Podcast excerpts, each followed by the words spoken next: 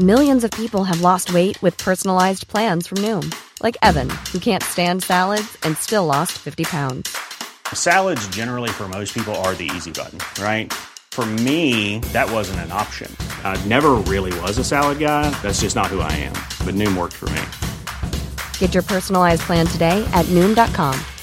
Real Noom user compensated to provide their story. In four weeks, the typical Noom user can expect to lose one to two pounds per week. Individual results may vary. Hey, it's Ryan Reynolds, and I'm here with Keith, co star of my upcoming film, If, only in theaters, May 17th. Do you want to tell people the big news? All right, I'll do it. Sign up now and you'll get unlimited for $15 a month in six months of Paramount Plus Essential Plan on us. Mintmobile.com slash switch. Upfront payment of $45 equivalent to $15 per month. Unlimited over 40 gigabytes per month. Face lower speeds. Videos at 480p. Active Mint customers by 531.24 get six months of Paramount Plus Essential Plan. Auto renews after six months. Offer ends May 31st, 2024. Separate Paramount Plus registration required. Terms and conditions apply if rated PG. Hiring for your small business? If you're not looking for professionals on LinkedIn, you're looking in the wrong place. That's like looking for your car keys in a fish tank. LinkedIn helps you hire professionals you can't find anywhere else, even those who aren't actively searching for a new job but might be open to the perfect role. In a given month, over 70% of LinkedIn users don't even visit other leading job sites. So start looking in the right place. With LinkedIn, you can hire professionals like a professional. Post your free job on linkedin.com slash people today.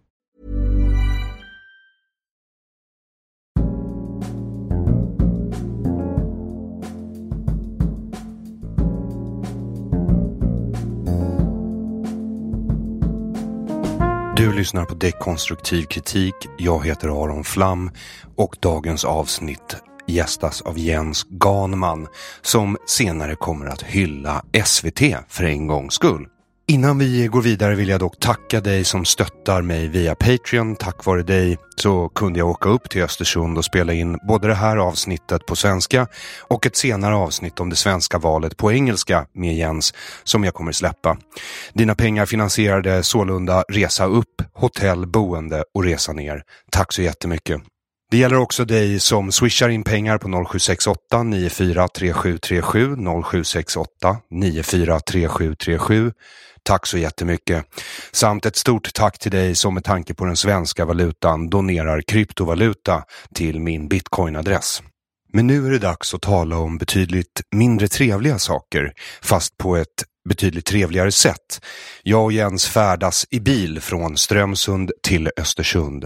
Njut! Välkommen tillbaka till Dekonstruktiv kritik, Jens Ganman. Ja, ja hej Aron. Hej, nu är jag alltså uppe i eh, Östersund för att besöka dig i vår begynnande bromance nu när Mustafa Panshiri har gått vidare i karriären till mer seriösa samarbetspartners. Så eh, hur står det till och vad gör jag här? Ja, vi är ju faktiskt inte i Östersund just nu. Vi är i Flata i Strömsund, 10 mil norr om Östersund. För att vi har gjort ett nedslag i verkligheten och vi har fått inside pinfärskt från Socialdemokraternas valstuga på torget i Strömsund. Så nu vet vi vad S kommer få i valet, för det frågar vi killen som stod där. 35 procent. Han sa faktiskt först mellan 35 och 40 procent utan att blinka. Sen såg han våra chockade miner. då justerade han ner det till, ja men han sa, låt, ja men vi säger så här då, mellan 30 och 35 sa han. Så det, det var, vi, vi visste inte riktigt vart vi skulle titta. Så är det. Eh, samt att en annan sak som vi noterade var att den enda valstuga som finns utplacerad i Strömsund är sossarnas och mittemot hade då Vänsterpartiet ställt upp en husvagn. I övrigt så verkar inte några partier göra någon större ansträngning för att ragga röster här i Strömsund. Så är det och vi konstaterade att till exempel SD de är säkert väldigt starka där uppe, men jag tror att de skiter i att ställa ut en valstuga ens, för de är så säkra på att de kommer få sina röster. Så att, eh, det det, det är en väldigt märklig känsla. Och för de som inte känner till vad Strömsund är så är det bland de jämtländska kommunerna förmodligen den kommun som har lägst social status samtidigt som det är den enda kommunen som har producerat en akademiledamot, vilket numera kanske inte är något att skryta med, men Kjell Espmark kommer här från Strömsund. Och på den tiden han var med, då var det något att skryta med. Det var det definitivt, då var det status. Men det här området som vi åker igenom nu, och då har du sett när vi kör bil upp från Östersund upp hit, det är bitvis väldigt eh, skabbigt, rackigt, eh, det ser fattigt ut på, på sina ställen. Lite Sveriges Appalackerna, lite hillbilly country sådär, inte så lite heller.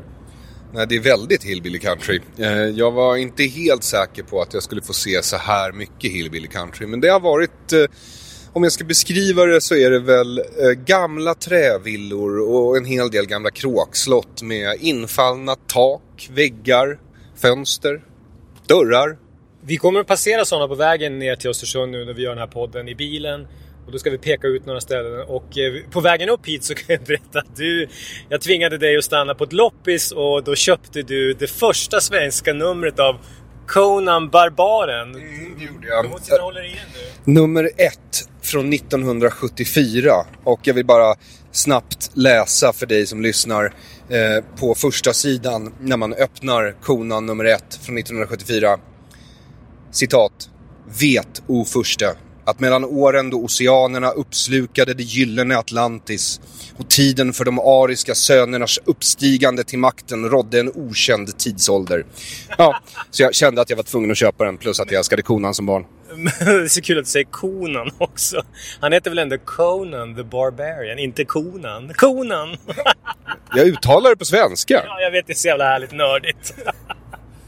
ja, nej men vi åker som sagt genom en av de, i alla fall på ytan och delvis både kanske intellektuellt, nu blir folk förbannade, och även ekonomiskt eh, mest utsatta områdena i Sverige. Och här, det har jag skrivit om förut, i den här trakterna så bor de svenska Trump-väljarna. Och när jag säger det så får du förklara för poddlyssnarna vad jag menar med det. Eller vad... Nu rättade Jens mig och mitt uttal på konan så då kan jag ju rätta honom när det gäller är Appalacherna, de här, Appalacherna. de här bergen i USA, i backcountry där det bor massa hillbillies. Och ehm, ja, alltså det är väl inte kanske, det är, det är inte riktigt så illa men det är, en, det är lite den viben här. Det är mycket truckerkepsar och, och en hel del blåställ eh, som verkar rätt omotiverade om man ändå bara sitter på en bänk hela dagen. Det är mycket så här rostiga bilvrak i trädgårdarna när man åker förbi. Vissa har samlat på sig av någon anledning då tio gamla bilar som står. Men det är för att många håller på med stockcar och eh, folkrace och sånt där i de här eh, trakterna. Men, men förklara då vad du tror jag menar när jag säger att här bor de svenska Trump-väljarna. Det finns väl inga Trump-väljare i Sverige?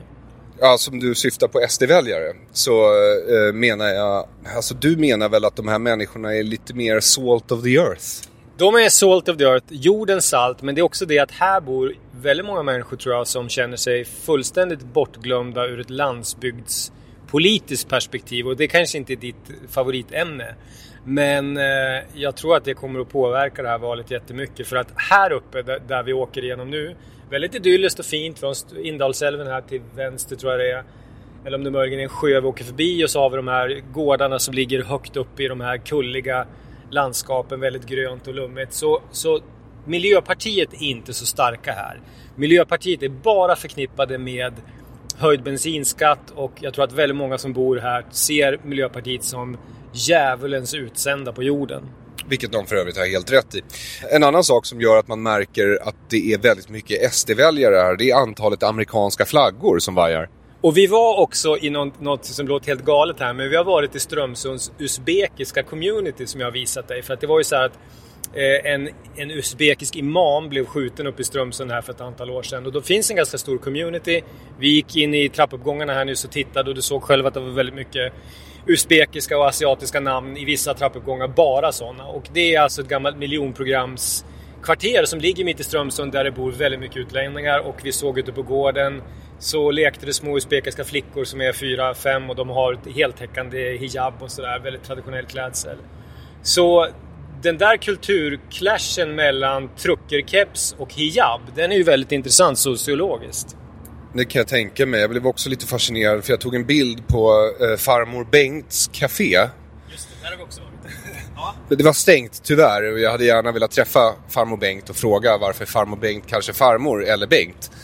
Men du, det där är så intressant för att jag, jag vet inte exakt historien bakom farmor, farmor Bengts... Stod det farbror Bengt? Farmor. Farmor Bengts Café i Strömsund.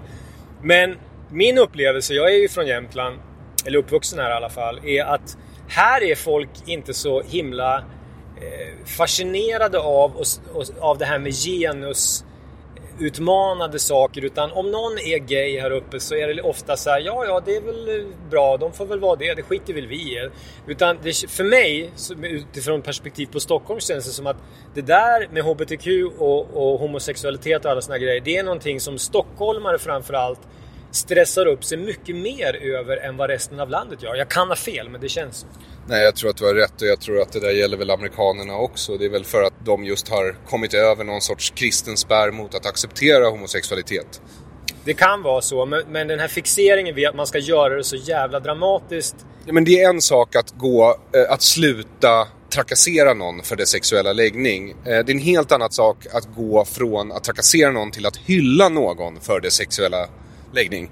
Och nu är det ju så att det går inte att se en amerikansk film eller en amerikansk tv-serie utan att de måste typ tvinga in homosexualitet på något sätt i den. Och då blir det den här unkna token black guy som man ska ha för i filmer och nu ska man ha en token gay person eller det har ju slagit över så att det har blivit nu ska du ha en token heterosexual mer och någon slags galjons, en liten maskot i en tv-serie och sådär. Men det, jag ska också skjuta in det att det kanske är så att jag som heterosexuell person absolut aldrig kan förstå hur det är att växa upp som gay i till exempel Strömsund här ute på landsbygden i Jämtland. Det, det, kan vara så att jag helt missar att det är mycket mer dramatiskt än vad man kan tro. Men det känns som att folk ändå är ganska laid back ute i landet när det gäller de här grejerna och det finns klart det finns homofober överallt men jag måste säga att jag ärligt har stött på väldigt få sådana, speciellt i glesbygd. Till exempel i Värmland där jag har mina rötter, eller här uppe i Jämtland. Så fördomen där tycker inte jag stämmer alls. Hmm. Så du är söderöver ifrån? Ja, jag har ju, på min mammas sida så har jag rötterna i, i Värmland och på min mormors sida så um, här i Jämtland och tillbaka till 1600-talet. Så att jag är väldigt sådär rasren på det sättet. Det ska man väl inte använda det ordet, men jag gör det väldigt ironiskt. Jag gjorde båda de där gen gentesten. Jo, gjorde du det? Jag gjorde båda. Vad, vad, vilka gentest och vad innebär det? Men du vet, så här, ja, det kanske inte har kommit ut hit till landsbygden än, men det är en stor trend att man ska skicka in sitt DNA till, det finns två firmor, det finns en som heter My Heritage som fokuserar på etnicitet och släktträd, att upptäcka släktingar man inte visste om och sådär. Och så finns det 23andMe som gör båda de grejerna och en massa hälsogrejer så du kan få reda på om du har liksom genfel som kan ge blodsjukdomar eller cancer längre fram eller ja, sådana saker. Och där vi åker nu då, genom Strömsunds kommun så, och genom Jämtland så är det så att eh, det finns väldigt mycket blodsjukdomar här uppe och folk skojar ju om att ja, men det är för att, för att det är så mycket inavel. Men, men traditionellt och historiskt här uppe i Jämtland så har det varit mycket inavel och vi har haft ett väldigt stort mentalsjukhus, Frösöklinikerna som låg inne i Östersund, som på sin tid var det största mentalsjukhuset i Sverige. Och det finns de som elaka tungor menar att det här har att göra med inavel och den här hillbillyismen som, som du kan se med egna ögon när vi åker genom den här delen av Sverige. Men det jag tänkte komma fram till är att glesbygdspolitiskt så är det så att den här delen av Sverige är väldigt mycket bortglömd. Inte bara av Moderater och KD utan av alla partier. Även SD tror jag underskattar eh, de här trakterna. Nu blev vi precis omkörda av en vrålande jävla jättetruck. Jag vet inte om det hörs i bakgrunden. Det bara spyr ut dieselrök mot vår bil här. Så det kändes väldigt som att vara i den amerikanska södern lite grann. Men det är också så att vi var i Strömsund och så körde vi förbi genom ett annat samhälle här där jag köpte den här Conan the Barbarian tidningen. Just det, ja. Och det är ju en hel del ställen som är, det är butikslokaler är tomma. Det är... det är lite sista färden och det säger jag med kärlek i den mån man kan göra det. Men, men än en gång för att tjata lite om det här så landsbygdsperspektivet så är det så här att att när Stefan Löfven fick ju mycket skit här för ett halvår sedan när han sa att servicen ute i glesbygd, precis det vi kör genom nu, den måste fungera för att när stockholmare och andra kommer hit och ska turista så måste det finnas service åt dem. Jag tror, det där var lite taget ur sitt... Det var en fultolkning av det han sa, det var taget ur sitt sammanhang. Men det finns bakom det en inställning bland er sörlänningar att eh, norra Sverige, det är något slags stort rekreationsområde och är mer och mer på väg att bli det. Eh, samtidigt som alla era jävla klösbrädor nere i Stockholm som ni sitter och, och fingrar på, på på eh, Grodan på Östermalm eller vad det är. De drivs ju med el som kommer från de här vattendragen. Dasspappret ni torkar er med och eh, dasspappret som ni skriver på, alltså Aftonbladet, DN, alla de här. Det är ju vår skog som går till det.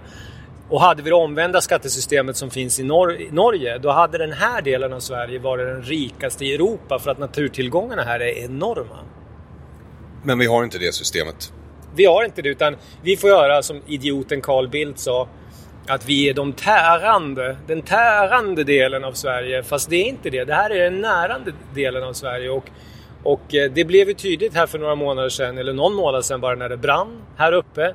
Och när de kom på att en stor del av, av foderproduktionen till de djur som ska ge oss ost och, och smör, grädde och mjölk och sådär senare i höst. Eh, den, den, det fodret kommer härifrån men det kommer att komma hälften så mycket i år. Vi får en halverad skörd.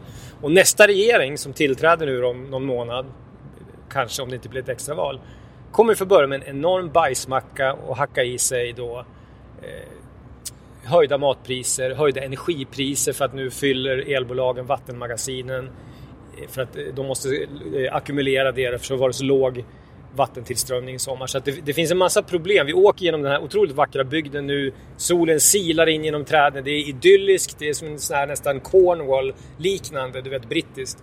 Men eh, det finns stora problem under ytan. Ja, du säger det. Och det är ju svårt att inte tro dig när fasaderna är så sjaviga. Det är väldigt sjavigt här och det är skillnaden när man åker genom den här delen av Sverige. Om du åker genom Dalarna, bara, det är bara i princip 30 mil söderut härifrån, så är de väldigt noga med att ta hand om sina uthus, sina hus. Det är väldigt nymålat och fint och det är som ett stort museum hela Dalarna. Här är det liksom, vad, är den vanligaste skylten vid vägkanten här Aron? Loppis. Det är ta mig fan loppisskyltar vart 500 meter. Och man hittar Konan Barbaren original, första utgåva. Ja, och så jag skulle köpa en begagnad sån här gammal Diavox-telefon och så säger gubben på loppis ja du får den för 200. Och han visste inte ens om den fungerar. Så han måste ha trott att vi var precis lika dumma som vi såg ut. Ser Ja. ut. Exakt, och jag köpte ju den där Bill Cosby-boken igår på en loppis i Östersund. Eh, Just det, Bill Cosby har alltså gett ut en bok som heter vad? Kärleksliv. I efterhand en ganska opassande titel. Faktiskt, men jag kommer, jag lovar dig som lyssnar att jag kommer att eh, eh, som ett inslag mot jul tror jag, som en adventskalender kanske, läsa högt ur den boken i slutet av varje avsnitt. Tre minuter. Men du, som stockholmare när du kommer upp hit, för du har aldrig varit här uppe i Strömsund förut och det heter då Strömsund, inte Strömsund som du säger hela tiden, utan Strömsund. Och när du ser det här landskapet vi åker igenom, du tycker att det är väldigt fint men du ser att det är väldigt sunkigt och nedgånget bitvis. Vad, vad får du för känsla? Vad tror du att det här betyder för Sverige långsiktigt? Nej men jag, som jag ser det så är det ju så här, man snackar om en levande landsbygd. Och då vill man ha det och sossarna skapade ju det genom att eh, hålla den under armarna med massa bidrag. Och på samma sätt så utarmade de också initiativkraften i landsbygden så att ingen fick för sig att man kan göra något eget här utan alla fick likadana Konsum, likadana Folkets hus, likadana bibliotek. Det är inte en levande landsbygd. Hur kan den här killen i valstugan som vi pratade med för en stund sedan, hur kan han, och han verkade verkligen tro på det, här, att de skulle få, han sa ju först så här när vi frågade vad får ert parti i valet? Och han sa, ah, men mellan 35 och 40. Hur, hur, alltså att, jag vet inte vad den svenska termen är, men han är ju, på engelska heter det delusional. Han lider av vanföreställningar. Föreställningar, precis. Men hur, är du, med tanke på att fotfolket inom socialdemokratin, och jag är ju själv gammal sosse, har kommit därhän att de kan stå och gissa så här tre veckor innan valet 2018 att, att de ska få mellan 35 och 40 procent. Säger det inte någonting om rörelsen som sådan? Bortsett från att en valarbetare i en valstuga antagligen ska säga sådana saker så verkade det just den här killen kanske inte ha... Låt oss säga att han inte hade alla indianer i sin kanot och de han hade paddlade inte åt samma håll. Men eh, nej, jag tror att de lider av väldigt, väldigt svåra vanföreställningar och det intrycket förstärktes ju när vi satte oss ner vid den här lilla thaikiosken för att käka lunch. Jag råkade gå in på Alice Bah Kunkes Instagram, vilket jag råkar göra några gånger om dagen.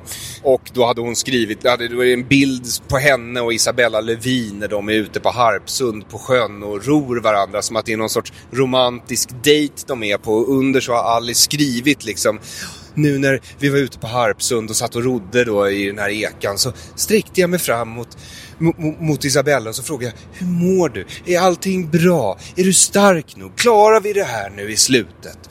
Och då lutar sig Isabella Lövin mot mig och lyser med hela ansiktet. E lyser och säger Nu har vi äntligen, äntligen den klimatdebatt som kommer leda till att vi får 9000 procent i riksdagsvalet. Nu överdriver jag lite men det är ungefär så hon, Alice Bah alltså, skriver på sin Instagram kontinuerligt. Och när man läser den som du påpekar då får man den här vibben av Roms sista dagar. För att de styrande i Sverige de är så fjärmade från vad, vad det är en eh, dålig term, men vanligt folk tycker i vissa fall. Så att det är liksom inte en samma planet, det är inte en samma dimension. Nej, men det är ju en sak, om det är så att du lyckas försörja ett helt land med bidrag av olika slag. Mm. Då är det ju en sak om du har hur mycket pengar som helst. Du kan ta in hur många som helst och ge dem exakt lika mycket som de som redan bor här. Men om du tar in en massa människor och så ger du dem mer saker än de som bor här. Då kommer de som bor här att börja ta lite illa vid sig. Särskilt om de betalar väldigt mycket skatt. Och då, då, säger nog de flesta som lyssnar på det här, ja men det där är en rasistisk myt. De får inte alls ut, eh, eh, människor som kommer hit som flyktingar och så, de, de, får inte alls ut så mycket som det sägs. Och du vet, det är den här gamla myten om att de får, kan kvittera ut hur mycket som helst socialbidrag. Men det har ju kommit fram några gånger att det, det kan ändå vara en, inom citattecken, ganska god affär att komma som flykting till Sverige. Speciellt om du kommer från ett land där du, där du har fått bo i en, en hydda med jordgolv, vilket faktiskt en del gör. Men jag skulle vilja återvända till det här med, med socialdemokratin. För att Strömsund här som vi åker igenom nu, det är en väldigt röd kommun traditionellt. Det är ju de flesta kommuner uppe i Jämtland. Och de behöver egentligen inte kampanja så mycket för att de behåller makten i den här kommunen troligen. Men den här killen vi pratade med, han var ju ändå väldigt orolig för vad de skulle få på riksnivå. Eh, men det känns mer och mer som att det kanske inte spelar någon roll utan det är det som kommer hända ute i kommunerna efter valet som är det intressanta. Hur så? Därför att jag tror att det är där SD i många fall kommer att kanske ta makten, verkligen ta makten. Inte i Sverige, men i vissa kommuner. Och då kommer det att, alltså av ren självbevarelsedrift så kommer ju framförallt de borgerliga partierna att börja samarbeta på dem i de kommunerna oavsett vad Kristersson och Annie Löfven säger, eller förlåt, det var Freudens slip. Helt ärlig, Annie Lööf säger. De, de bryr sig. Jag tror att det kommer urholka alliansen på riksplanet det här när de ser vad deras kommunala företrädare gör tillsammans med SD. Om det nu finns någon allians kvar att prata om? Det finns det ju inte heller. Eh, jag tänkte så här, ska vi, ska vi prata om det vi såg igår eller som alla såg på TV igår eller om det var förrgår? Eh, det kan vi göra, absolut. Uppdrag granskning. Korrekt. Vad är ditt bestående intryck av det programmet? Det var väldigt mycket Jersey. Hur så, hur, vad menar du?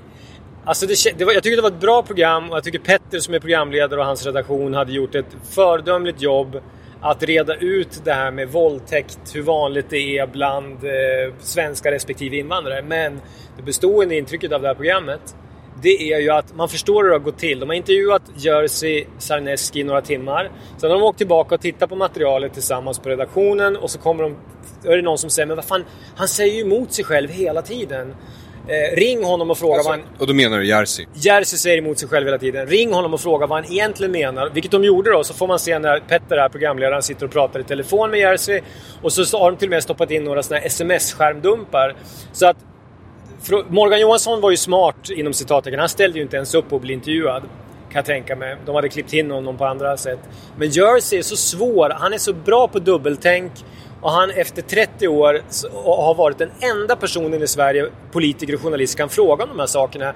Så sitter han liksom på makten sen långt tillbaka. Men det blir ju helt absurt när han får 20 minuters programtid i Uppdrag granskning och ingen blir klokare av det han säger. Nej, det var väldigt märkligt. Eh, mitt bestående intryck var att det här var ju för lite för sent. För lite för sent från journalisterna menar du eller? Ja. Det var ju ett fantastiskt program.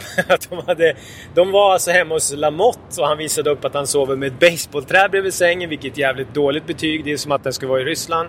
De hade fått med min kollega Mustafa Panshiri, Amineh Kakabaveh, Ann Heberlein och några till. Men det bestående intrycket är att i Sverige finns det och har sedan 1980-talet bara funnits en kriminolog. Och som det kom fram i programmet redan vet innan han gör sin forskning vad det är för resultat han kommer komma fram till. Aldrig någonsin har uttrycket som man ropar i skogen får man svar varit så förödande tydligt som i det här programmet igår tycker jag. Nej, det var, det var faktiskt förskräckligt att se Jerzy Sarnecki sitta där och säga att jag tror att vi kommer komma fram till att det beror på socioekonomiska faktorer. Därför att du som lyssnar på den här podden vet ju vid det här laget att det är ju ett generalfel som forskare inte får göra, nämligen bestämma vilken slutsats de ska komma fram till innan de sätter igång med forskningsprojektet. Men Jerzy har tydligen betett sig så i, ja, tre decennier minst. Och vi såg på de här gamla klippen också att det var ju fastslaget redan på 80-talet, tidigt 80-tal om jag förstår saken rätt, att, att Eh, journalisterna hade redan då konstaterat att ja, men det verkar finnas en överrepresentation när det gäller sexualbrott och vanliga brott bland invandrare. Och nu känns det som att nu är vi liksom tillbaka igen och detta ska utredas igen och det är klart att det måste göras kontinuerligt eftersom vi förändras demografiskt. Men det känns som att den här debatten har stått och stampat på exakt samma plats, punkt, i 30-35 år. Det har det och det blir också väldigt tydligt att Jerzy är en av de största propparna i vägen för att det ska släppa. Jätteproppen Orvar som det talades om på 80-talet som var då eller Per Nuder kallade det för Kötterberg. 90-tal. Ja, 90-talet, 40-talisterna etc. Men när vi var uppe i Strömsund nu så såg, la du märke till något annat när vi var och gick omkring där inne i centrala Strömsund? Du försöker få mig att säga något rasistiskt nu, eller hur Jens? Jag tänker låta dig säga det rasistiska. Så här är det, när man åker genom de här små orterna nu, Strömsund, eh, Dorotea, Vilhelmina, Kramfors, Sollefteå. De som har gjort det vet att det är ingen ovanlig syn att se längs trottoarer och vägar att det går mycket afrikanska människor. Det är inget fel med det, absolut inte. Eh, och det har kommit många afrikaner och araber som har placerats ut i all välvilja av eh, staten i mindre orter runt om i Sverige. Jag tror att, det här är bara en vild gissning, jag tror att många gråsossar framförallt har lite svårt att få ihop den här ekvationen att att deras parti säger till dem då i kulisserna att det här är något bra, det här är humanistiskt, vi ska ta emot flyktingar. Bra, alla är med så långt. Sen ser de i sina egna små byar att de här människorna blir gående då efter eh, den enda bygatan i år efter år. De får inget jobb, de kanske inte riktigt hittar ett bra boende. De går SFI ett tag, sen kanske de hoppar av. Det här gäller inte alla, jag generaliserar inte, men det är väldigt vanligt. Och de, människorna, de bofasta ser att det här funkar inte riktigt. De här människorna har svårt att komma in i samhället. Eh, och så säger deras parti, nu ska vi ta in ännu fler. Och det är ju ädelt och ah, jag kan, jag kan eh, högakta den ambitionen att vilja hjälpa människor. Men jag tror att Socialdemokraternas dåliga opinionssiffror har mycket att göra med att de inte har lyckats som det heter, och det säger ju experten också, de har inte lyckats komma ut med sin berättelse om vilket Sverige de vill ha. Och jag tror att när de inte ens kan övertyga sina egna om de har inte ens berättat för oss att de har en berättelse om vilken Sverige, vilket Sverige de vill ha. Nej, men den berättelsen är ju väldigt kort och koncis. Det är ju så här.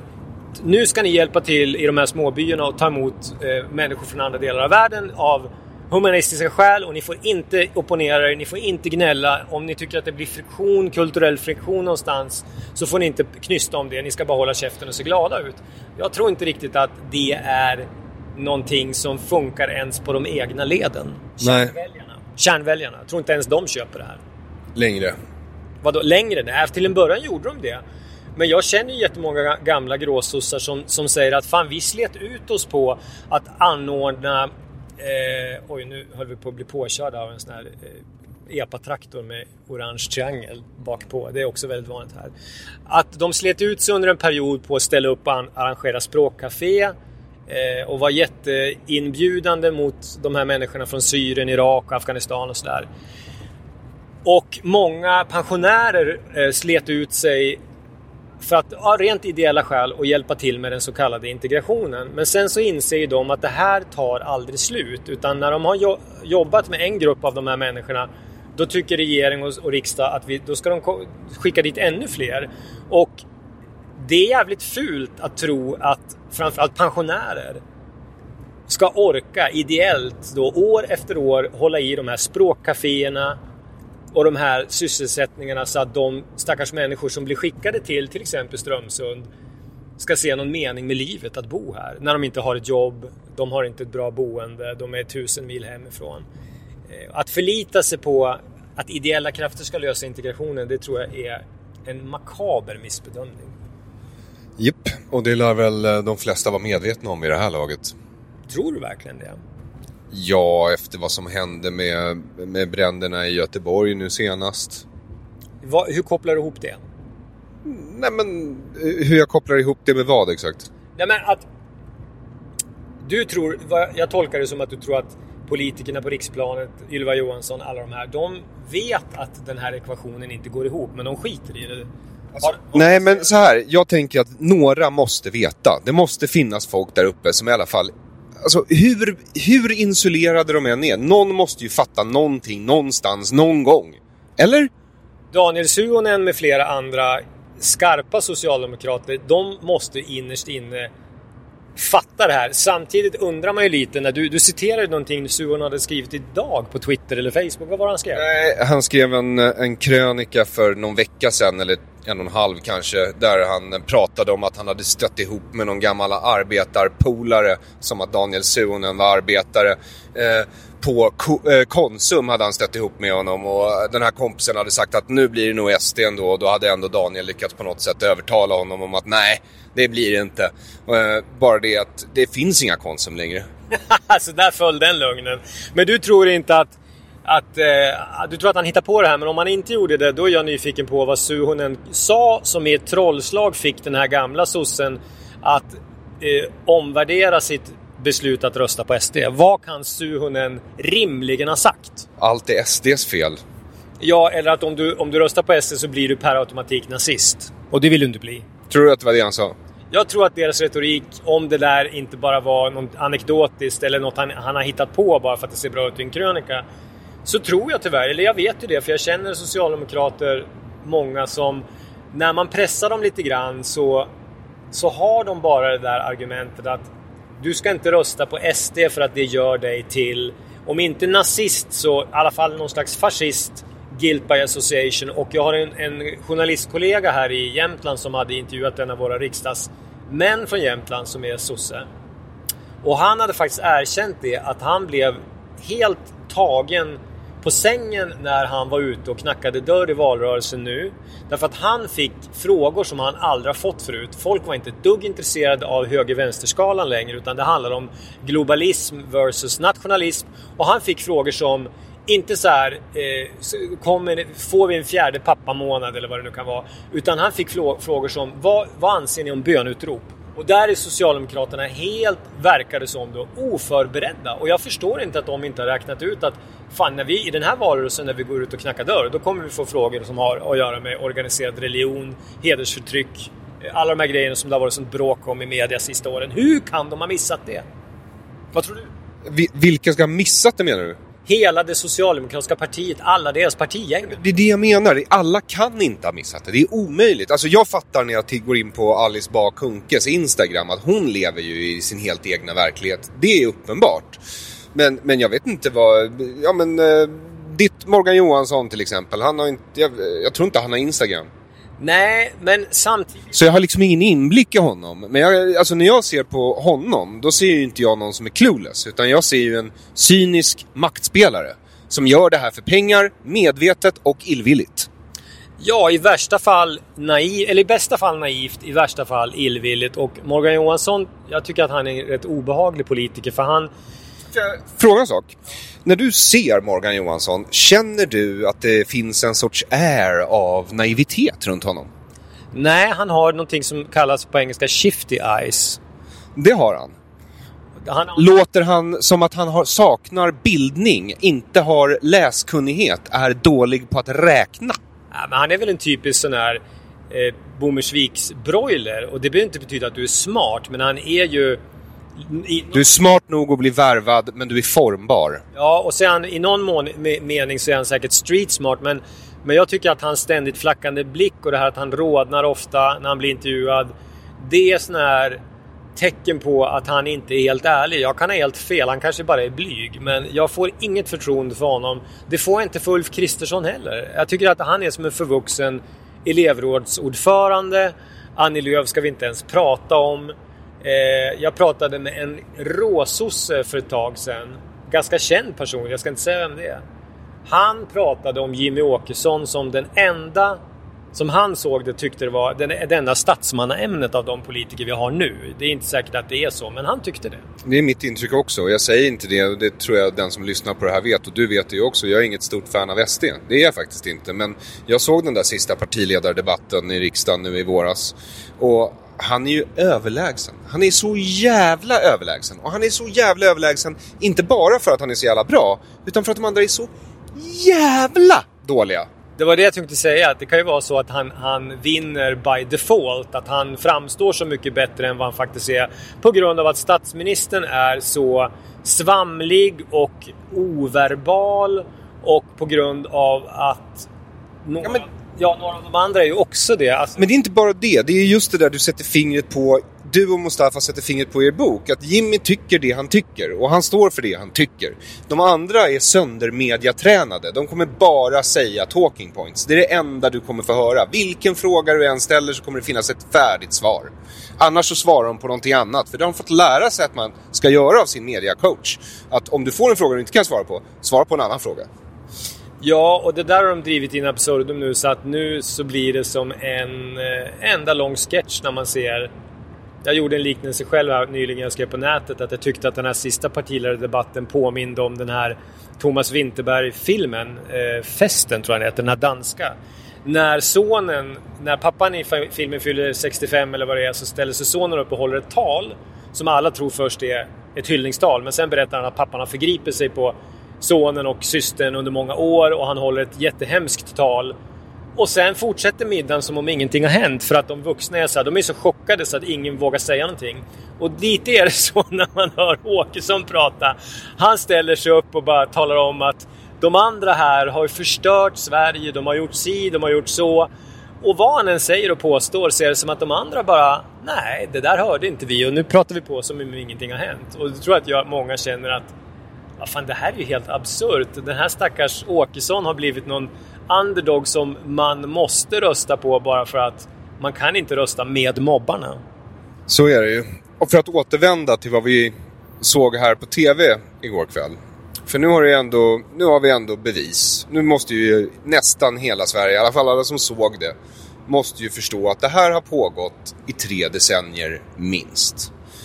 Det har varit krav på statistik och undersökningar i tre decennier minst. Men inget har blivit gjort. Det är delvis på grund av Giertz. Giertz har suttit där som en propp, men jag menar, vi vet ju alla att det har att göra med en allmän känsla av att vi inte vill gräva i det som är otäckt och obehagligt. Så eh, hur tror du folk eh, upplever det nu när de har sett Uppdrag granskning? Du menar vanliga tittare? Ja, för jag, vad jag menar är att de har ju alltså sett hur våra politiker medvetet har spett på problem. Och när problem har uppstått så har de mörkat dem och dessutom förvärrat dem genom att fortsätta. Och genom att göra så har de ju skapat en mycket värre form av rasism än den här medel, ganska i sammanhanget unkna men, men ganska harmlösa Svensson-rasismen där folk svär över att invandrare får bidrag och de bryter upp parketten i förorten och odlar potatis inomhus. Jag tror att de har skapat ett monster genom att undertrycka den här diskussionen kring kriminalitet och brottslighet som i alla fall under en period på 90-talet inte var så tabubelagd för då gav ju till och med Aftonbladet ut en bilaga som hette en bilaga om invandring. Där jag, självaste Mäster Guillou, inte Guillou, Guillou, giljotinen själv skrev väldigt öppet om det här att det är klart att det finns ett samband mellan brott och invandring. Sen vad det exakt beror på om det är så kallade socioekonomiska faktorer eller kulturella skillnader och sådär. Det kan vi låta lämna därhen och låta vara osagt. Men, men efter det har det ju hänt någonting där vi har liksom regrederat och gått tillbaka till... Vi hade kommit ganska långt i den diskussionen och kunde prata hyfsat öppet om det. Och nu är vi liksom tillbaka på noll igen. Tror du det var SDs fel då? På ett sätt tror jag att det var det. För att jag tror att de... När de började prata om de här sakerna, då slog det till någon sån här panikreflex eh, hos de andra partierna att då skulle man överkompensera. Ju mer SD ville prata om sånt här, desto mindre skulle man själv prata om det.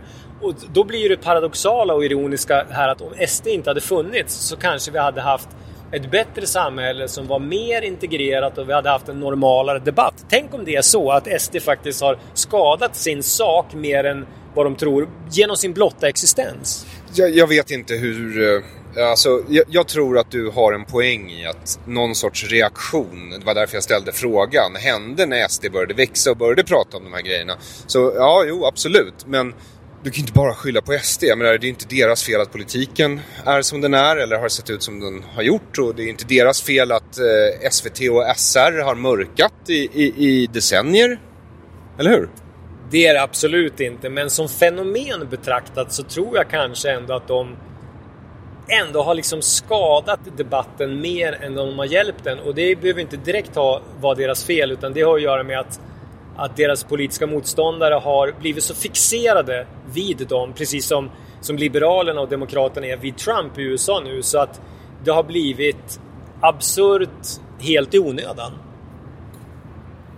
Ja, eh, absurt är väl ett snällt sätt att uttrycka det på skulle jag nog säga. Tror du Aron att eh, nu, jag antar att det här, kom, det här kommer gå innan valet så vi vet ju inte valresultatet än. Nej. Tror du att de, kommer att dra, de andra partierna kommer att dra någon lärdom av valresultatet eller kommer det att bli ännu mer in i kaklet med skygglappar de kommande fyra åren? Jag tror att det kommer bli ännu mer in i kaklet med ännu större skygglappar de kommande åren, tyvärr. Så även om en rad experter, inte sådana som du och jag som bara pladdrar så här, att, utan, mot bättre vetande, men Sören Holmberg, Katarina Barling, alltså de smartaste statsvetarna av de som vi har i Sverige, även om de talar om för politikerna som sist, de gjorde det efter förra valet, men om de gör det en gång till och säger att Hörni, den här taktiken att eh, mobba ut Åkesson, isolera SD, det leder bevisligen, bevisligen till att de bara växer. Du tror ändå att de kommer fortsätta med den taktiken? Ja, jag har väl inte så mycket fog för det annat än att jag tänker på hur USA har betett sig. Den eh, demokratiskt kontrollerade delen av deras media i alla fall. Sen Trump blev president. Och de har ju gått in... Wow! Nice! Yeah! What you're hearing are the sounds of people everywhere putting on Bombas socks, underwear, and t-shirts made from absurdly soft materials that feel like plush clouds. Yeah, that plush. And the best part? For every item you purchase, Bombas donates another to someone facing homelessness. Bombas. Big comfort for everyone. Go to bombas.com slash ACAST and use code ACAST for 20% off your first purchase. That's bombas.com slash ACAST. Code ACAST. Hiring for your small business? If you're not looking for professionals on LinkedIn, you're looking in the wrong place. That's like looking for your car keys in a fish tank. LinkedIn helps you hire professionals you can't find anywhere else, even those who aren't actively searching for a new job but might be open to the perfect role. In a given month, over 70% of LinkedIn users don't even visit other leading job sites. So start looking in the right place. With LinkedIn, you can hire professionals like a professional. Post your free job on linkedin.com slash people today. Ni vad de kallar själva för resistance. De är nu the resistance. De är motståndet. De, de, ja, de är vita rosen i Tyskland. Etablissemanget med alla sina extrema resurser har alltså blivit the underdog, tycker de själva. Ja, och det är vad jag tror kommer hända här. Och jag tror att det kommer bli ännu värre här. Därför att vi har en demokrati, eller inte demokrati, men vi har en byråkrati som är mycket äldre än staternas. Vi har en av världens, om inte världens äldsta byråkratiska koloss. Vad man brukar kalla för deep state i USA. Och sen så har vi ju då statsmedia och andra medier som får statsbidrag. Och de är ju alla beroende av det här systemet.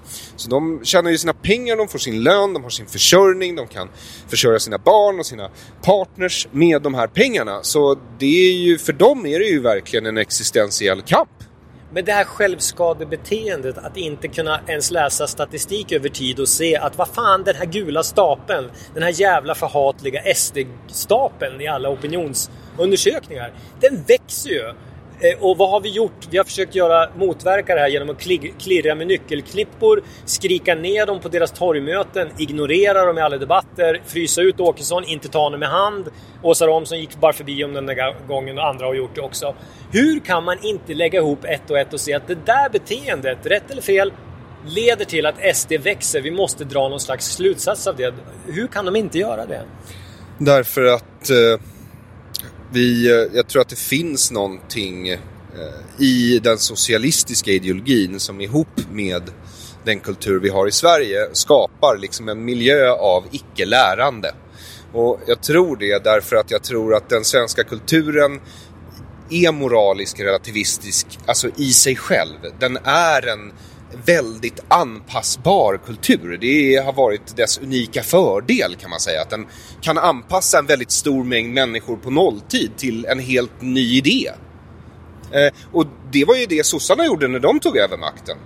Bara det att sen förde de ju in socialismen på det här. Och socialismen är ju kunskapsfientlig. Den är ju det. De gillar ju inte kunskap. Sossarna gillar inte kunskap. De kallar det för elitism. De har ju blivit det om inte annat, vilket är jätteparadoxalt med tanke på att just studieförbunden och bildningsfrågan, att bilda arbetarklassen, det var ju deras framgångskoncept för hundra år sedan. Men det var inte fråga om att bilda arbetarklassen. De ville lära arbetarklassen sin litteratur så att arbetarna skulle kunna argumentera för deras sak. Det var vad de ville och det lärde de arbetarna att göra. Ja, Men det var i alla fall... men det är inte en utbildning. Nej, men det var... Det är indoktrinering. Men det var i alla fall en form av... För nu, ja, någon form av bildning, även om du tycker att det var en dålig form av bildning, men nu upplever jag att de har ju blivit nästan vetenskapsfientliga, statistikfientliga. Morgan Johansson tycker inte att, att det ska bedrivas någon forskning kring kriminalitet versus invandring, för det gjordes 2005 eh, och då behövs det inte sen. Han är ju helt jävla blåst. Och det var ju det mest fantastiska att det tjatas och tjatas på att någon ska göra en sån här utredning. Utredningen görs och kommer fram till svar man inte vill ha. Och då bestämmer man sig för att vi ska absolut inte fortsätta för då kommer vi bara få fler svar vi inte vill ha. Och sen är det väl så också, om, om Jersey inte hade varit upp, så jävla upptagen med att sitta i intervjuer i SVT och P1 de senaste 30 åren så hade han kanske hunnit bedriva den där basforskningen som han har negligerat att göra. Jag ska fråga dig en annan sak som jag är nyfiken på. Jag frågade dig när vi åkte hit tidigare idag. Tror du att om SD, eller när SD blir största parti, är det, är det värre för S att de själva inte längre efter 100 år är det största partiet? Är det värre än att SD faktiskt blir störst? Alltså psykologiskt. Jag tror faktiskt det. Och jag tror det därför att jag tror att vi har att göra med människor som inte har förlorat under hela sina liv. Att de inte längre är top dog. Precis.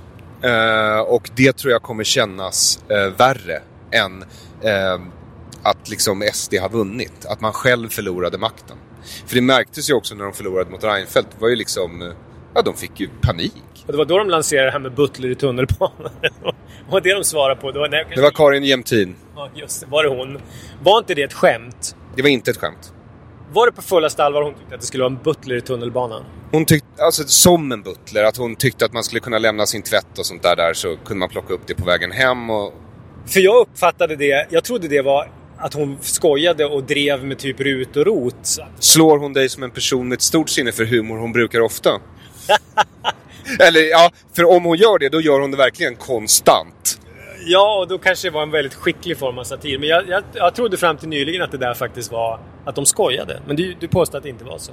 Nej, det det är ju lite lustigt det där att vad som en gång var en rörelse för att se till att arbetarklassen hade drägliga livsvillkor, alltså kunde försörja sig på sin lön och inte dog innan 40. Det har nu blivit, alla ska ha som, ja, eh, låt oss säga Bill Gates. Alla ska ha det som Bill Gates. Det är vårt mål nu. Alla ska ha en butler i tunnelbanan. Man måste fortfarande åka tunnelbana. Men det är typ som en lång limo. Du har ju chaufför. Du bara delar den med en massa andra människor. Apropå tunnelbana, drabbades du personligen av att rulltrapporna vid Fridhemsplan stod stilla i somras? Inte det minsta. För det var, det var också en grej tror jag som provocerade folk ute på gles, i glesbygden. Som vi då kör bil genom nu, du och jag, här genom Strömsund och Östersunds kommun. På ett sätt som folk i Stockholm och andra delar av Sverige inte riktigt fattar att när DN smaskar på med så här fem första sidor om att rulltrapporna, var det Fridhemsplan tror jag, hade gått sönder samtidigt som det hade börjat brinna på olika ställen i Sverige. Den där totala tondövheten den provocerar folk på landsbygden och man kan ju tycka att, det, att land, svensk landsbygd är töntigt och att det är hillbilly country. Men det bor ändå en, en och en halv, kanske två miljoner potentiella väljare här ute i spenaten som många partierna, om inte de flesta, faktiskt skiter i. Alltså, du använder ju av uttrycket backwaters hillbilly mycket mer än vad jag gör. Det ska, jag du, vet, jag vet. det ska du veta, för jag tycker inte att det är så illa. Du bara, kolla hur förfallet är. Jag bara, ja det är förfallet. Det är det ju. Men jag menar, det är liksom inte en crackdown i Detroit. Eh, Så visst, men, men ja, om man är van vid att det inte ser ut så här, ja då har det hänt en hel del på några år, det kan man säga. Ja, nej men när det gällde rulltrapporna. Du undrade hur jag känner inför rulltrappor som stannar. Eh, En av mina stora komiska förebilder i livet var en kille som hette Mitch Hedberg. Som, eh, som alla komiska genier dog vid 34 års ålder i en överdos. Alltså det är, vår, det är komikernas 27, du vet rockstjärnor dör vid 27. Hicks dog, ja, med flera. Ja. Ja. Och hans hade en one-liner som jag den, den tänker jag på varje gång jag kommer till en rulltrappa som har eh, stannat och det är en sån där skylt eh, om att rulltrappan har stannat. Och då är hans skämt att eh, det borde inte finnas sådana skyltar utan om en rulltrappa går sönder eh, då är det ju bara en trappa. Sorry for the convenience. Escalator broken, now stairs. Sorry for the convenience. Men förstår du som urstockholmare hur provokativt det kan vara när Stockholmspressen Eh, med statsmedia i spetsen blåser upp en trasig rulltrappa som säkert drabbade många. Men tro, förstår du hur löjeväckande det blir för folk som bor ute på landet där vi är nu? Som inte har post, systembolag, eh, eh, vårdcentral. Ja, jo, jag, jag förstår. Men jag menar, jag blir ju... Alltså att jag inte blev så jävla upprörd för det där. Det är för att jag blir upprörd av allt som skrivs i tidningarna nästan konstant. på grund av deras totala tondövhet som är pågående bara. Vet du, enda gången jag hörde Löfven äh, vända sig direkt till sina gamla S-väljare som hade hoppat över till SD efter förra valet. Det var i en intervju som var ungefär tre veckor efter förra valet. Då sa han så här. Jag förstår i något tal, då sa han så här. Jag förstår att det finns de som valde att rösta på SD av missnöje. Men tro mig, vi ser er, sa han. Sen vart det helt knäpptyst där. Och jag tror att han faktiskt trodde på riktigt tillsammans med sina rådgivare att det skulle räcka med att säga det en gång. Så skulle de ångra sig. Eller? Tror du? Ja, men för efter det så, så struntade de i att försöka förstå varför deras egna gamla väljare hoppade över till SD. Utan då körde de ju bara det här nazikortet hela tiden. Ja, vilket de nu faktiskt också fick på nöten för kan man säga. De fick ju tillbaka den där bumerangen i nacken när SD släppte sin propagandafilm om deras nazistiska förflutna. Nu när vi sitter och pratar om det här så tror jag inte del två har kommit än, men den lär väl ska handla om Palme. Så har jag förstått det. Och jag är faktiskt... Först var jag ju lite ledsen över att SD då ska skriva om det här innan jag hunnit skriva om allt i en svensk tiger. Men jag vid det här laget ser ju att de, de, är, de kastar skit på sossarna. Så det har nu bara inkorporerats i verket helt enkelt. Vi såg också idag en intressant annons för heter hon, moderaten i Stockholm som heter Anna König Järlmyr. Heter hon så? Vad är hon? Finansborgarråd eller oppositionsråd eller vad det nu är? Och hon, jag vet inte om det är någon som hade gjort en falsk min, men det såg ut som ett äkta valbudskap från henne. Där det var en bild på henne som stod så här. Eh, folk kan typ så här, folk kan säga vad de vill eller påstå vad de vill. Jag kommer inte att varken samarbeta eller samtala med SD. Och det är så fascinerande det där för att de andra partierna har då hamnat i en position där de hela tiden måste förhålla sig till SD och så måste de tala om vad de inte ska göra. Och politiker av tradition vill, brukar ju vilja tala om i valrörelse vad de ska göra, inte vad de inte ska göra. Så det är verkligen upp och nervända världen nu. Ja, och SD har väl någon sorts vision. Men, men nu är det ju så att ingen vill ju bilda regering med SD därför att ingen vill sitta med Svarte Petter. Är det någonting en yrkespolitiker, misstänker jag, tänker på väldigt, väldigt mycket innan den ska somna varje kväll så är det hur det kommer se ut i historieböckerna. Därför att det är ju en av anledningarna till att man blir politiker. Att man vill bli omnämnd i historieböckerna. Så ingen vill ju sitta där och samarbeta med SD om det skulle visa sig att Jimmy faktiskt är en ny Adolf. Men du, är inte det här första klassens hyckleri? Därför att regeringen Reinfeldt 2, om jag minns rätt, stödde sig ju liksom passivt på SD i en rad riksdagsomröstningar och det vet ju både röda och blå laget att det kan man göra och det, det handlar inte om att aktivt bilda en regering ihop med SD. Det är skillnad på passivt stöd och aktivt stöd. Därför att om du aktivt samarbetar med någon, då skrivs det i historieböckerna. Men om någon passivt har råkat rösta på ditt kackiga lagförslag, då kan du alltid säga “men det var inte jag”. Precis så är det och jag förstår inte varför de hela tiden ska tjata så jävla mycket om SD. Nu sitter vi också och gör det, men det är för att det är ett så intressant politiskt fenomen. Men de skulle bara kunna spela lite dumma och säga så här. Ja, Löfven skulle kunna säga. Jag vet, jag vet ju inte hur SD kommer att rösta, men jag vet vilken politik jag kommer att lägga och eh, det kan ju faktiskt hampa sig så att både M och SD någon gång håller med mig och röstar på det och då må väl det vara hänt. Det är så mycket de skulle behöva prata om SD, men istället så så går de till sån, såna extremer för att försäkra folk om att vi kommer aldrig på något sätt bli sedda i samma rum som någon representant för SD. Vilket jag tror, jag tror att folk till slut tycker att fan, de tjatar så mycket om SD så att det är något lurt med det här. Det är något miss... någon som pratar så mycket om sitt ex till exempel. Det brukar ju betyda att de inte har kommit över sitt ex. Om man baktalar och säger min ex-kille, han är en jävla idiot, jag hatar honom. Och om man pratar väldigt mycket om, om samma person på det sättet så tror ju folk till slut att du, du har inte kommit över honom. Nej. Och det är den det, Jag får samma vibe, eller vibration, av, av S framförallt när det gäller dem och SD. Jo men det är ju hyckleriet och det är monumentalt. Och eh, jag spelade ju upp, när vi körde ut här till Strömsund så spelade jag ju upp ett litet inslag från Aktuellt här igår kväll. När vi sänder det här har det säkert gått en vecka men, men eh, där de tog upp det här med godhetsknarkande. Eh, som då är ett nytt fenomen som Aktuellt just har upptäckt och därför bestämt sig för att göra ett sakligt och balanserat reportage om. Berätta! Ja, då fick ju hon, som inte jag visste vem det var, Maria Montelius, hette hon så? Exakt. Hon fick liksom sista ordet givetvis och eh, kontentan av det här godhetsknarkarreportaget det var väl det att det handlade inte alls om att man som god människa inte förstod att till exempel alla människor i världen inte kunde komma till Sverige. Men att man ändå tyckte att just den här människan skulle få göra det. Och det var ju bara att vara god. Och då hade ju reportern kunnat sagt så här, ja men om du har den inställningen, även om den är väldigt snäll, så betyder det i praktiken att det på sikt blir totalt kaos och så kan inte du hjälpa någon till slut för att du sabbar alla system. Är det att vara god? Men herregud, det där låter som logik. så djupt var det inte. Men bara det faktum att Aktuellt bryr sig om att göra ett reportage om så kallat godhetsknarkande. Det tyder väl på att de, Känner något. de känner av det här. De, de känner någonstans att folk kanske tycker att att eh, det finns en, en elit, framförallt i Stockholm, som är lite världsfrånvänd. Och nu är det dags att börja bena i det, men jag tror att det är alldeles för sent. Det är alldeles för sent. De kommer vara tvungna att ersättas till sista man, eller ska jag säga kvinna. I alla fall inne på SVT. Eh, Så är det så. Ja, och de lät ju Maria Montelius avsluta det där reportaget. Hon avslutade, som du säger då, med den här kontenten att dels det där logiska lapsuset som hade varit väldigt, väldigt lätt att slå hål på om man hade haft en kompetent journalist där och inte någon sorts propagandaminister från eh, Stefan Löfvens Goebbels-ministerium.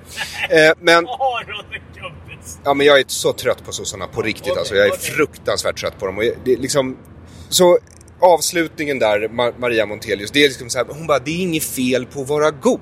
Som att det var det det handlade om. Det är inte det angreppet godhetsknarkare eller godhetsapostel innebär.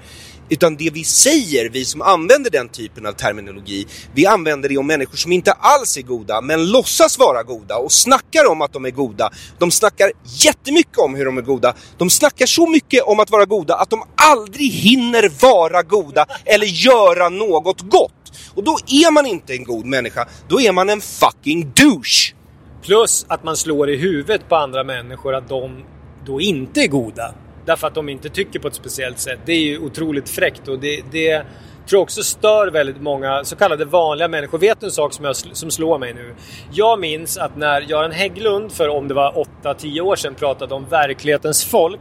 Då tyckte jag på den tiden att han var jävligt creepy och jag tyckte att det där var så jävla fånigt men jag måste säga att jag i efterhand förstår mer och mer vad han menade den gången. För han menade väl då, som jag fattade, att vanliga människor som sliter med att hinna med barnhämtning, lämning på dagis, jobba heltid, laga mat och allt sånt där. De har inte tid och ork att engagera sig i de här små eh, specialfrågorna som många svenska journalister och kulturarbetare är fixerade vid och som de blåser upp till någonting som är värld, liksom av världs global dignitet. Och det kan vara till exempel manspreading i tunnelbanan och sånt där. Så att det hemska är att jag, jag börjar bli mer och mer som en jävla KD-gubbe. Det är ju hemskt. Ja, jag vet inte om det är så hemskt. Är det så hemskt? Alf Svensson var ju trevlig. Var det inte han som puttade en uteliggare när han var ute och joggade på, i Stockholm någon gång? Puttade? Jag tror det. Ja, men det här låter som fake news. Vadå puttade? Nej, Tydligen så brukade han jogga längs med Drottninggatan. Då hade någon uh, uteliggare försökt komma fram och be om pengar. Han puttade bort honom. Det kanske var Torsten Flink? Det kan ha varit Torsten Flink. Eh, eh, som puttade eller som kom fram och bad om pengar? som kom fram och bad om pengar. ja, jag förstår. Men eh, nej, men det... Vad var frågan nu igen? Nej, men vi, jag sa bara det att jag... jag eh, Vi måste ha kaffe, det inser du? Dru- jag har inte druckit kaffe idag. Alls. Vi, ska snart, vi är snart framme i Östersund nu och nu har vi kört den här ganska pittoreska rutten 10 mil ner från från Strömsund ner till Östersund. Det är strålande vackert. Alltså solen slår ner eh, över liksom ett grönskande, böljande landskap med stora vattendrag omkring oss. Det är superidylliskt här. Det är fantastiskt, men det är också här de bortglömda väljarna bor. Och jag tror att alla pratar om de här förstagångsväljarna, även du. Men är det inte så att det är de gamla förbittrade 10-15 procenten gråsossar som nu väljer andra partier som avgör det här valet? Nej, jag, jag tror förstagångsväljarna kommer ha stor inverkan. Däremot så tror jag att alla över 55 i det här landet vid det här laget inser att det är en jävla lekstuga som pågår i riksdagen i Stockholm. Och aldrig var det så tydligt som när partiledarna stod där på Pride-scenen och viftade med sina flaggor. Och jag la märke till att alla var nästan lika långa. de såg nästan ut som såna här spitting image-dockor av sig själva där de stod. Och, och eh, Löfvens extremt dåliga kroppshållning. Eh, Ebba Busch Thor hade någon konstig mammaklänning på sig som såg, den såg helt vansinnig ut. Och så Kristersson som ser ut som en liten Televinken-docka. Det kan ju inte han rå för att han är lite lillgammal och sådär. Men de kändes som en, en dagisklass som skulle ha haft såna här eh, gula reflexvästar på sig. De tillhörde samma lilla dagisklass, de här sju stycken. Så har de mag att stå där och säga att det viktigaste här i världen, det är allas lika värde. Men den där jävla Jimmy Åkesson, han får inte vara med för han är inte lika värd, mycket värd som vi andra. Det är sånt jävla pisshyckleri så att även om man då som du och jag inte sympatiserar med SD eller med något parti överhuvudtaget så kan man inte låta bli att äcklas av det här hyckleriet. Och mobbningsmentaliteten. Ingen gillar en mobbare. Den är så jävla vidrig och det är det de har lyckats med det omöjliga. Att göra en till att börja med en så osympatisk person som Donald Trump lyckades media göra till en underdog som folk sympatiserar med.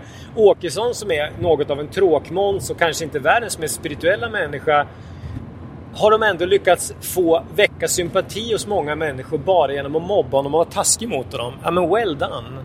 Verkligen. Så vad ska du rösta på då Jens? Vet du en sak? När jag såg jag var på GAPF-galan i våras. Mustafa Panshiri och jag var där för han var, blev utnämnd till en av deras ambassadörer. Och då höll faktiskt Jan Björklund ett jättebra tal där han sa det att vi missbedömde hedersproblematiken under många år. Vi borde bara sätta oss i skamvrån. Och jag tror han menade Folkpartiet då, trots att de ändå var ganska långt framme i debatten. Ja, de ville ju ha språktest i alla fall. ja, jo, det fascistiska språktestet. Och då kände jag i ett svagt ögonblick att ja, men bara för att han Jan Björklund faktiskt sa det där med att vi borde bara sitta i skamvrån och hålla käften. Så kände jag att du skulle kunna få min röst bara på grund av det. Sen är det så mycket annat galet han har sagt så att det, det går inte. Så jag vet inte. Jag vet att jag kommer aldrig mer som det ser ut nu kunna rösta på mitt gamla parti Socialdemokraterna. Jag skulle inte under pistolhot rösta på Miljöpartiet. Men det är ungefär så långt jag kom. Och inte på Centern. Och, återst- och inte på Vänsterpartiet och inte på KD. Okej. Så då återstår inte så mycket egentligen. Ja, Det som återstår det är väl typ Fi... Nej, inte Moderaterna heller. Aldrig i helvetet. Kan inte ens tänka dig att kryssa Hanif. Jo, det skulle jag kunna göra. Hanif Bali skulle jag kunna personkryssa faktiskt. Och jag skulle kunna, och kommer förmodligen rösta på Steven Gerrand här lokalt, vår förre länspolismästare som är KD, han är kristdemokrat. Jag skulle aldrig kunna rösta, rösta på KD på riksplanet men eftersom jag känner Steven lite grann och vet vilken bra polis han är och att han, han har han är ett framtida rikspolischefsämne så honom skulle jag kunna personkryssa. Men jag vet, jag är kluven till det där med personkryssning. Varför? Ja men jag skulle kunna personkryssa Hanif Bali för att jag tycker att han är... Ja, men vad är det som är bra egentligen? Är det partier som är bra eller är det människor som är bra? Det är det som är knäckfrågan. Där... Nej, det är ingen knäckfråga. Det är en väldigt enkel fråga. Ja, det är människor som är bra. Ja, det är människor som är bra. Så vad är det vi röstar på? Vi borde rösta på människor. Exakt! Svårare än så är det inte. Det är superenkelt. Vem som helst fattar det här. Alltså vem som helst som inte har växt upp i Sverige med sina medeltida samlingsformer. Du har ju faktiskt rätt i det. Men vi är så hårt pottränade i det här landet. Speciellt vi som växte upp på 60-70-talet och har socialdemokratiska föräldrar. Det märks. För du säger, ja, ryggmärgsreflexen är bara så här, men jag, fatt, jag vill inte ha det här personkrysset. Varför skulle jag vilja ha det? Du har inte ens ett argument emot. Det är bara en känsla du har. Sant. Och känslor Vad var det stod på den här t-shirten du visade mig? Feelings are facts, eller vad stod det? Ja, eh, just nu, eh, om du som lyssnar vill ha en mild stroke så kan jag berätta att eh, eh, Weekday på Drottninggatan och antagligen över hela världen vid det här laget säljer en t-shirt där det står “Facts are feelings” på. Eh, och någon skickade den här till mig och jag fick en lätt stroke varför jag tappar tråden nu hela tiden när jag försöker spela in poddar.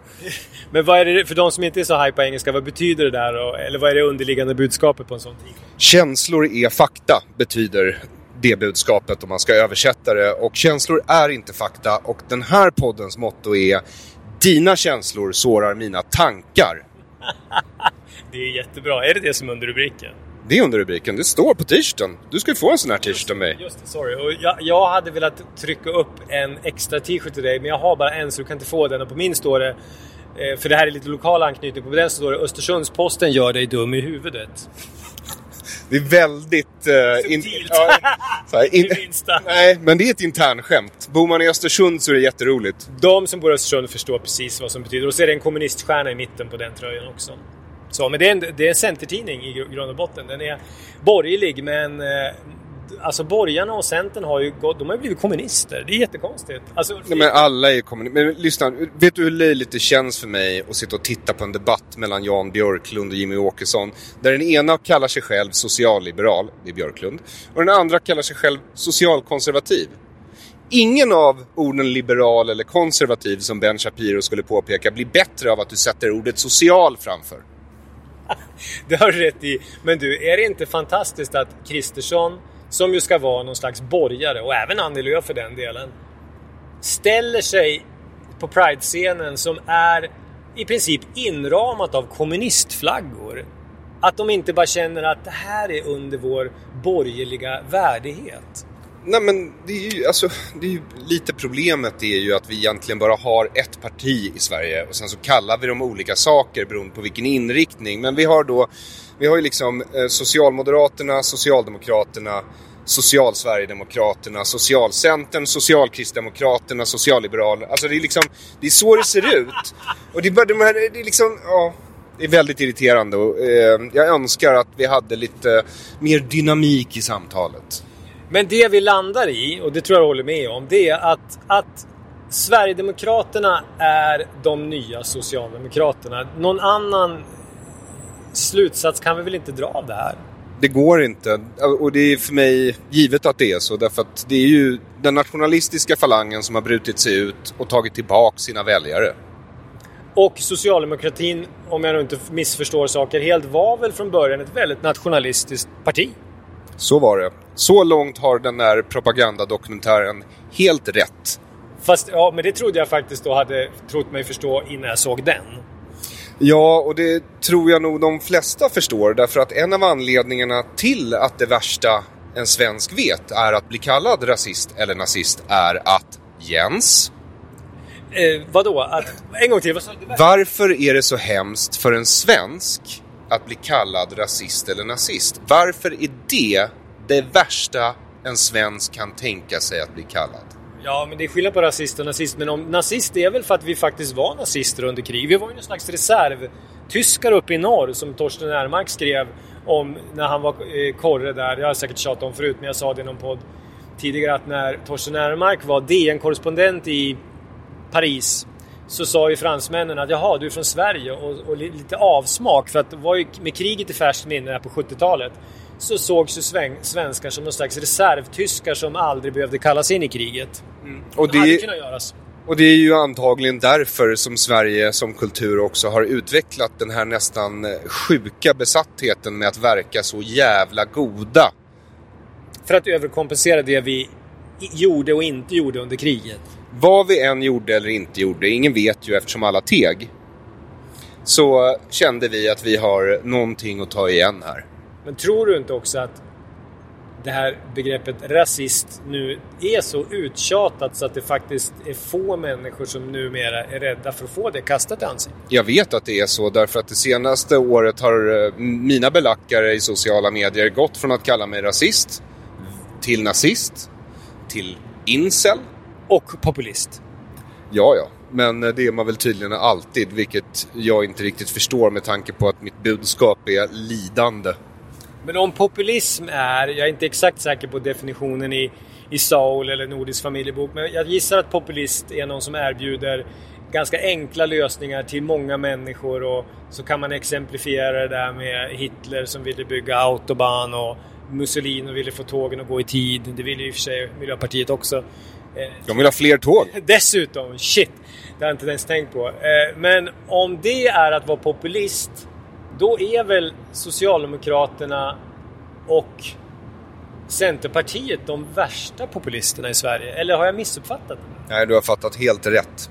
Det är nämligen enkelt när man frågar någon om, om vad- hur, hur de vill att samhället, vad de vill skapa för samhälle. Frågar en politiker så här, vad vill du ha för samhälle? Och sen så kanske en politiker säger, men jag vill ha ett samhällskontrakt som består i att vi alla får vara fria men vi måste ta ansvar och betala skatt. Så är det med det. Ja, och sen så har du en politiker och så frågar du honom, vad vill du ha för sorts samhälle? Och så säger han så här, jag vill ge dig en massa pengar. Vem röstar du på?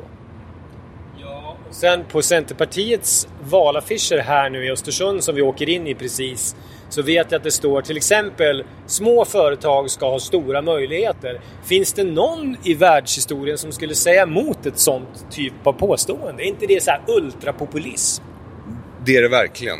Och eh, de borde verkligen rekrytera bättre copies på de här marknadsföringsbyråerna som ska ta fram de här budskapen. Men du vet vad det stod på hon som kandiderade som Centerpartistiskt oppositionsråd här i Östersund för några år sedan. Så på hennes valaffischer stod så här, mitt namn är Bond, Bondförnuft.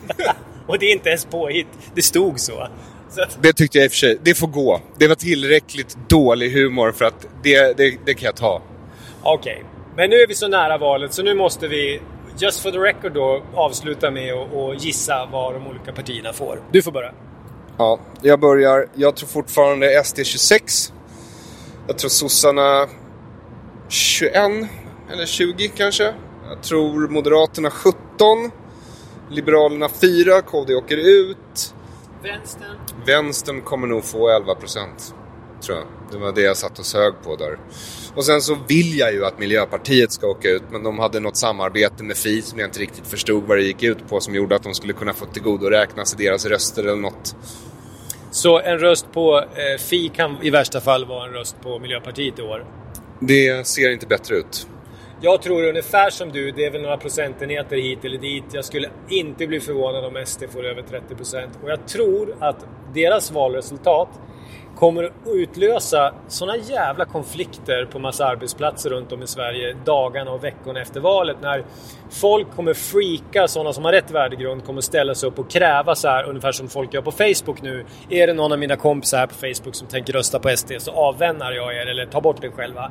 Jag tror att vi kommer få se liknande sådana grejer på arbetsplatser där folk så här när det går upp för dem att kanske vart fjärde närmare var tredje väljare har röstat på det här fascistiska partiet så kommer folk att ställa sig upp och kräva att få veta vilka som har röstat på SD.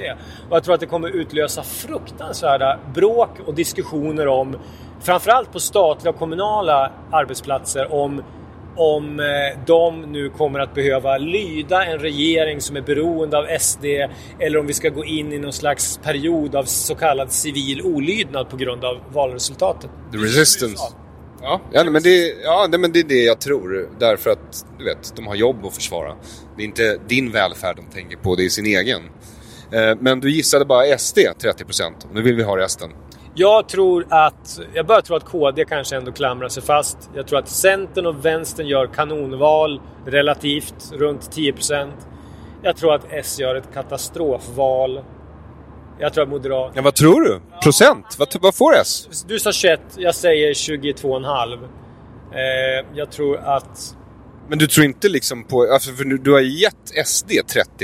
Alltså, jag skulle bli förvånad om de fick 30%. Absolut inte, men vi... Ja, men vi Förvånad? Nu gissar vi, nu måste du sätta. Då, då säger vi 28,5%. Men det är förmodligen lågt räknat. Eh, sen tror jag då att vänstern och, och centern får ungefär 10% var. Folkpartiet, detta helt meningslösa parti, kommer att ligga skvalpa runt 4 procent.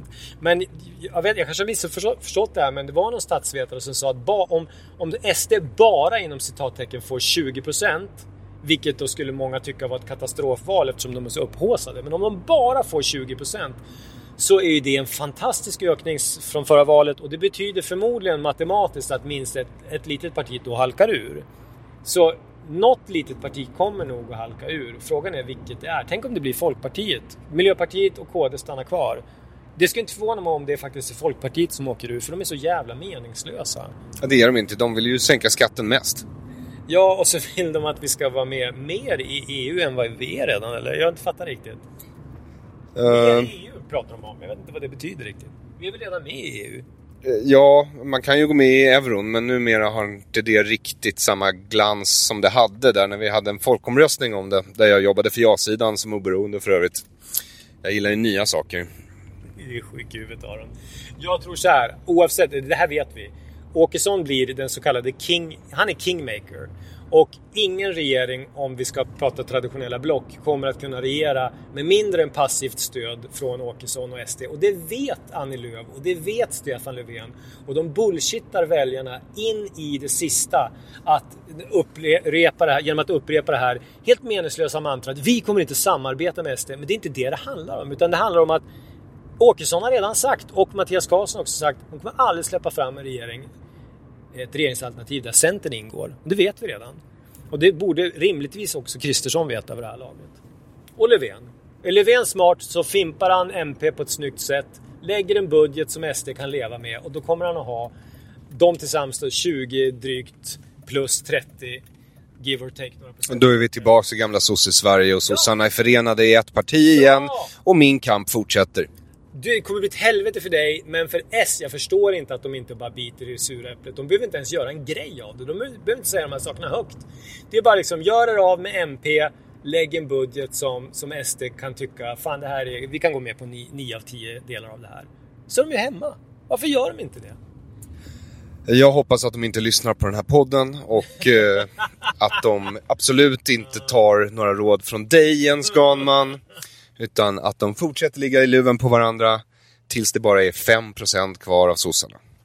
Ja, och det smärtar mig som gammal socialdemokrat att nästan hoppas på det också. Men de har ju verkligen gett bort allt. Gett bort. Jag menar, vi såg ju ändå Uppdrag granskning. Och man skulle ju kunna säga, vad var det, vad var det Mustafa sa där när han blev intervjuad? Man skulle kunna betrakta det här att unga svenska tjejer har blivit gängvåldtagna, överfallsvåldtagna och gruppvåldtagna i 30 år som, och det är väldigt starka ord jag använder nu, väldigt starka ord. Men jag citerar Mustafa, så det är inte mitt fel. Ett svek. Jag tror det, det sa han på en direkt fråga från... Nej, det, vad sa programledaren? Det är väldigt starka ord. Och bara i Sverige så kan, när någon säger det är ett svek, kan någon tycka att gud vad du tar i nu. Ja. jag vet inte om man sa allt det där andra, men, men för att gå tillbaka till S då avslutningsvis. Så tyvärr så tycker jag att de har nästan förverkat sin rätt att vara största och statsbärande parti. De har ju tyvärr gjort det, för de har smusslat, ljugit så länge på så många områden och släppt fram de här gräsliga företrädarna Ylva Johansson, Micke Damberg, Morgan Johansson. De har ju bra personer i sitt parti, men det verkar. Har de? Jo, men det är klart att de har det någonstans. Ja, men någonstans på gräsrotsnivå så finns det fortfarande sådana som typ resonerar som, som vi, inte för att vi är så jävla smarta, men, men de får inte komma fram, utan de pushar ju fram sådana här stolpskott som Mona Sahlin och andra. De får fan skylla sig själva. Ja, absolut. Och för min egen del så... eh, Jag kan inte vänta på att bli av med.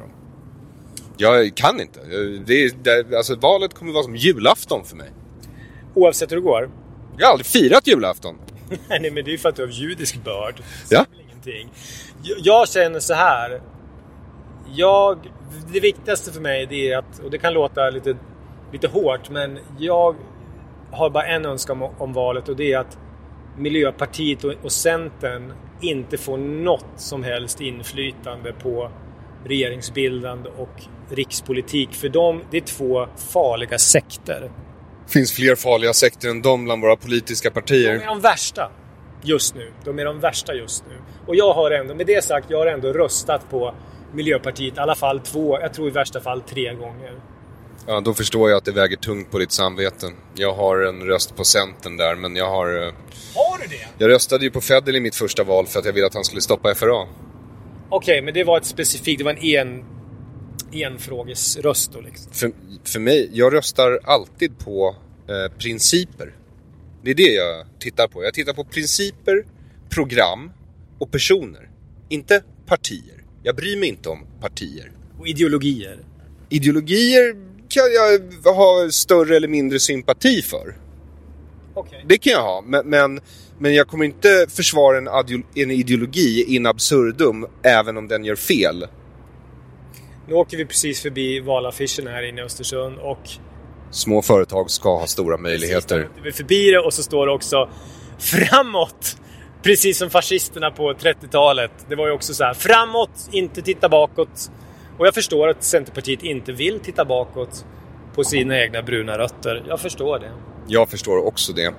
Plus att man kan inte gå bakåt i, i tiden. Det är fysiskt omöjligt om man befinner sig i en tredimensionell kropp. Man färdas obönhörligt fram genom rymden. Jo, men samtidigt vet du också att den som inte känner sin historia är dömd att upprepa samma misstag igen. Så det är klart att du alltid måste titta bakåt. Ja, men skälet till att vi befinner oss i den här situationen är att vi inte har kunnat vår historia. Och med de orden tror jag faktiskt att vi avslutar den här, det här avsnittet av dekonstruktiv kritik. Vi åker just nu över, är det här Strömsundsbron? Nej, vi vi kallar, det, vi kallar det för Strömsundsbron. Och det är strålande vackert. Alltså molnen, ja, det går inte ens att förklara. Det går inte att förklara hur vackert det är. Tack för att du har lyssnat på dekonstruktiv kritik och tack ska du ha Jens Ganman för att du återigen gästade oss. Tack ska du ha Aron. Tack för att du har lyssnat på Dekonstruktiv kritik. Dagens gäst hette Jens Ganman och kan hittas på Facebook för den som är intresserad. Jag heter Aron Flam och vill tacka dig som stöttar mig på Patreon. Det är bara att gå in på www.patreon.com, söka på mitt namn Aron Flam och teckna upp dig på hur mycket eller hur lite du nu vill donera per avsnitt jag publicerar. Det går också bra att swisha på 0768 94 3737 0768 94 3737.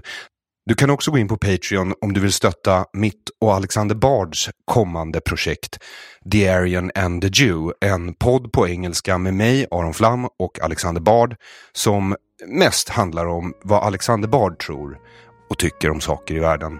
Så tills nästa avsnitt, ha en god tidsenhet.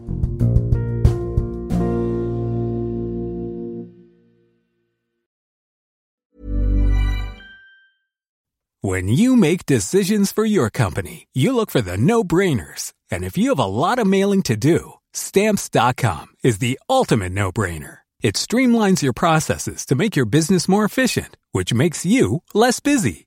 Mail checks, invoices, legal documents, and everything you need to keep your business running with stamps.com. Seamlessly connect with every major marketplace and shopping cart.